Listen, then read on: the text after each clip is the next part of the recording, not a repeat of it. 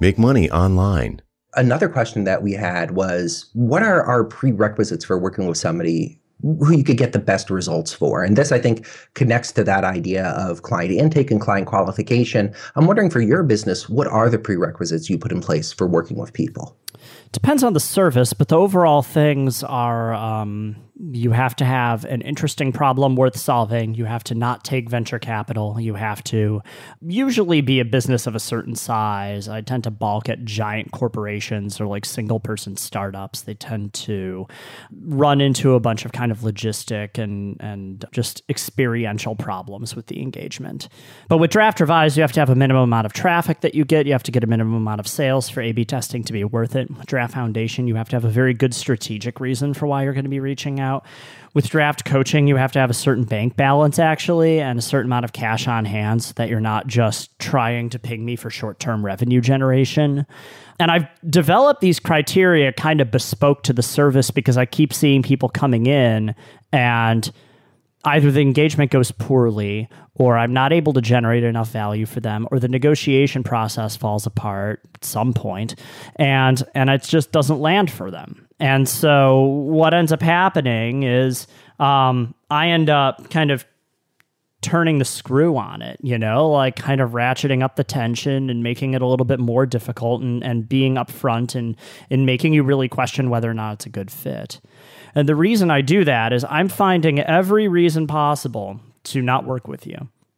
I told somebody on a podcast recently that it's not really I'm trying to get to yes, I'm trying to find the absence of no I'm using a discovery process to figure out okay, are there any like phantom stakeholders that might throw me off? Are there any significant issues that could potentially deep six this? We spent a lot of time talking about this and characterizing it as brown M&Ms on a previous episode. For me, I've developed things that work well for my business and my process and you know, I don't think that I'm going to be, you know, while I don't take venture capital funded businesses as clients, I, there's nothing stopping you, dear listener, from doing that.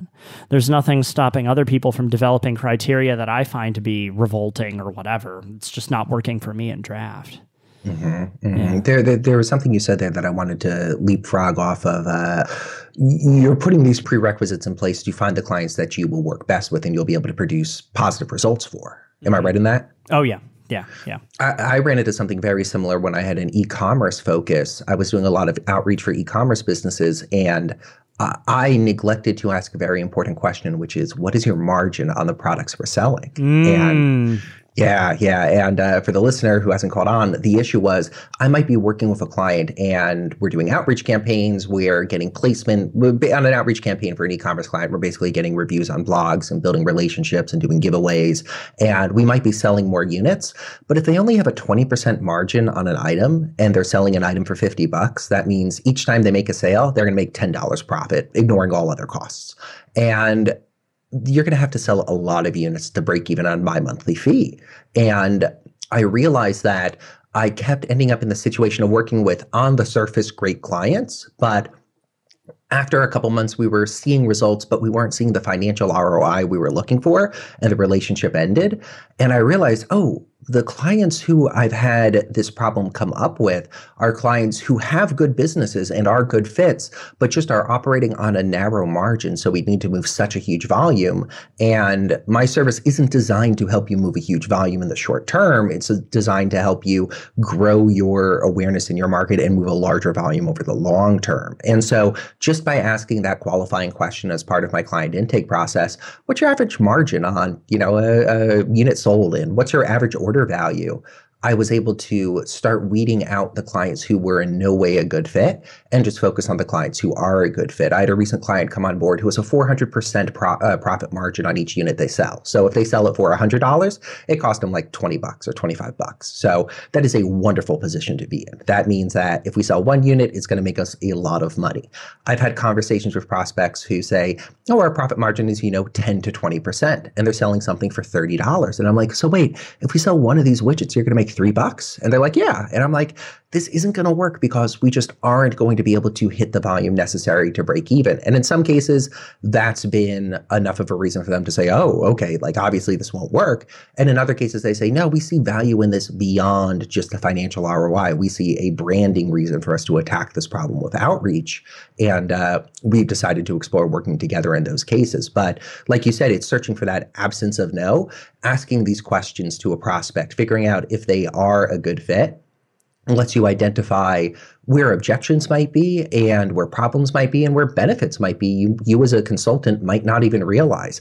Early on i didn't realize a client would be hiring me primarily for non-quantitative more qualitative branding and public relations purposes but more and more that's where my business has evolved to.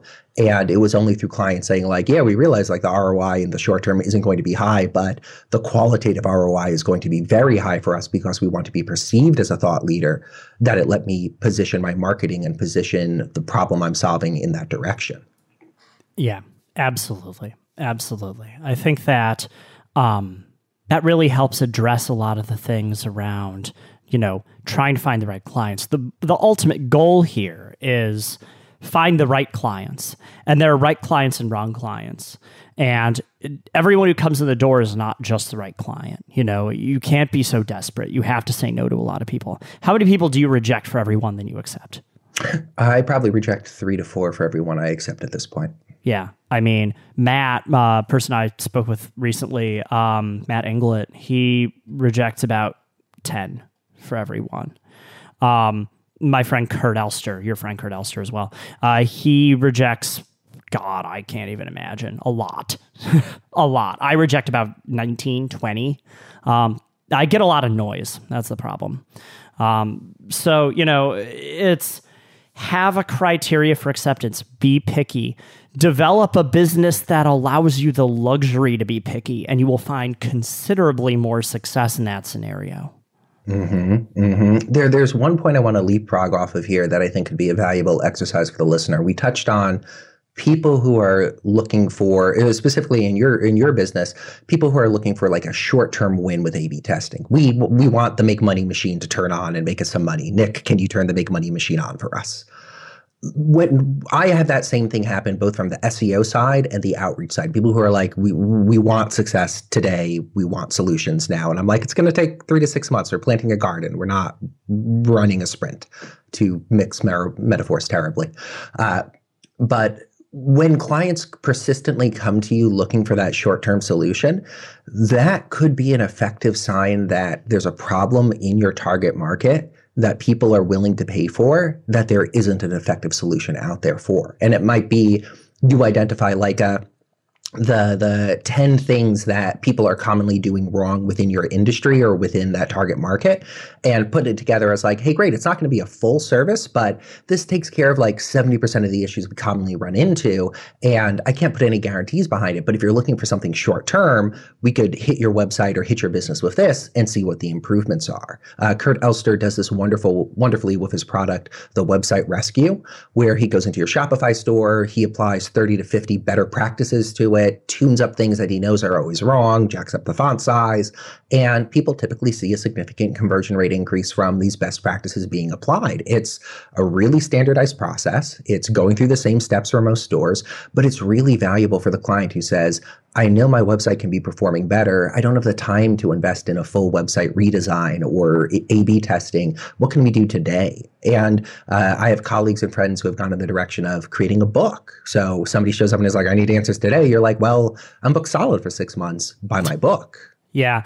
Offer an alternative. When you say no, direct them to a teardown, direct them to your book. Um, direct them to a colleague. I mean, I, I do that sometimes where it's like, oh, I'm an ad agency or I'm a VC funded company. It's like, well, you know, you can buy my book, but like, you know, I'm pretty ride or die about not working with you in a consulting basis. So here is a consultant who would be a better fit for you. And um, that shows that you're actually still interested in providing value to them. Why are you doing that? To build the relationship right? There's no harm in offering an alternative. Not only are you probably going to get good business, but they're also going to remember you as somebody who is helpful. And they might be more liable to recommend you to somebody who is a good fit because you provided a clear and sensible criteria for what constitutes a good fit.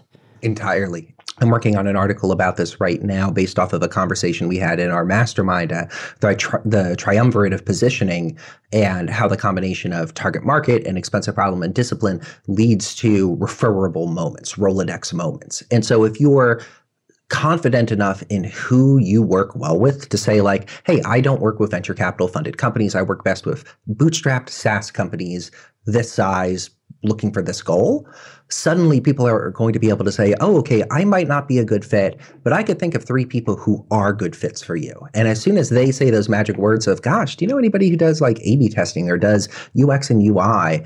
They're going to say, hey, I know the perfect guy. Let me refer you to him. He'll be, he, he works entirely with people like you. And it's those Rolodex moments which are so powerful and get you prospects and clients who are eager to work with you because you're already positioned as being the answer to the problem they're experiencing. Absolutely. Absolutely. Um, and then profit. That's it. You're just going to waddle in a pile of money. Mm-hmm, That's mm-hmm. it.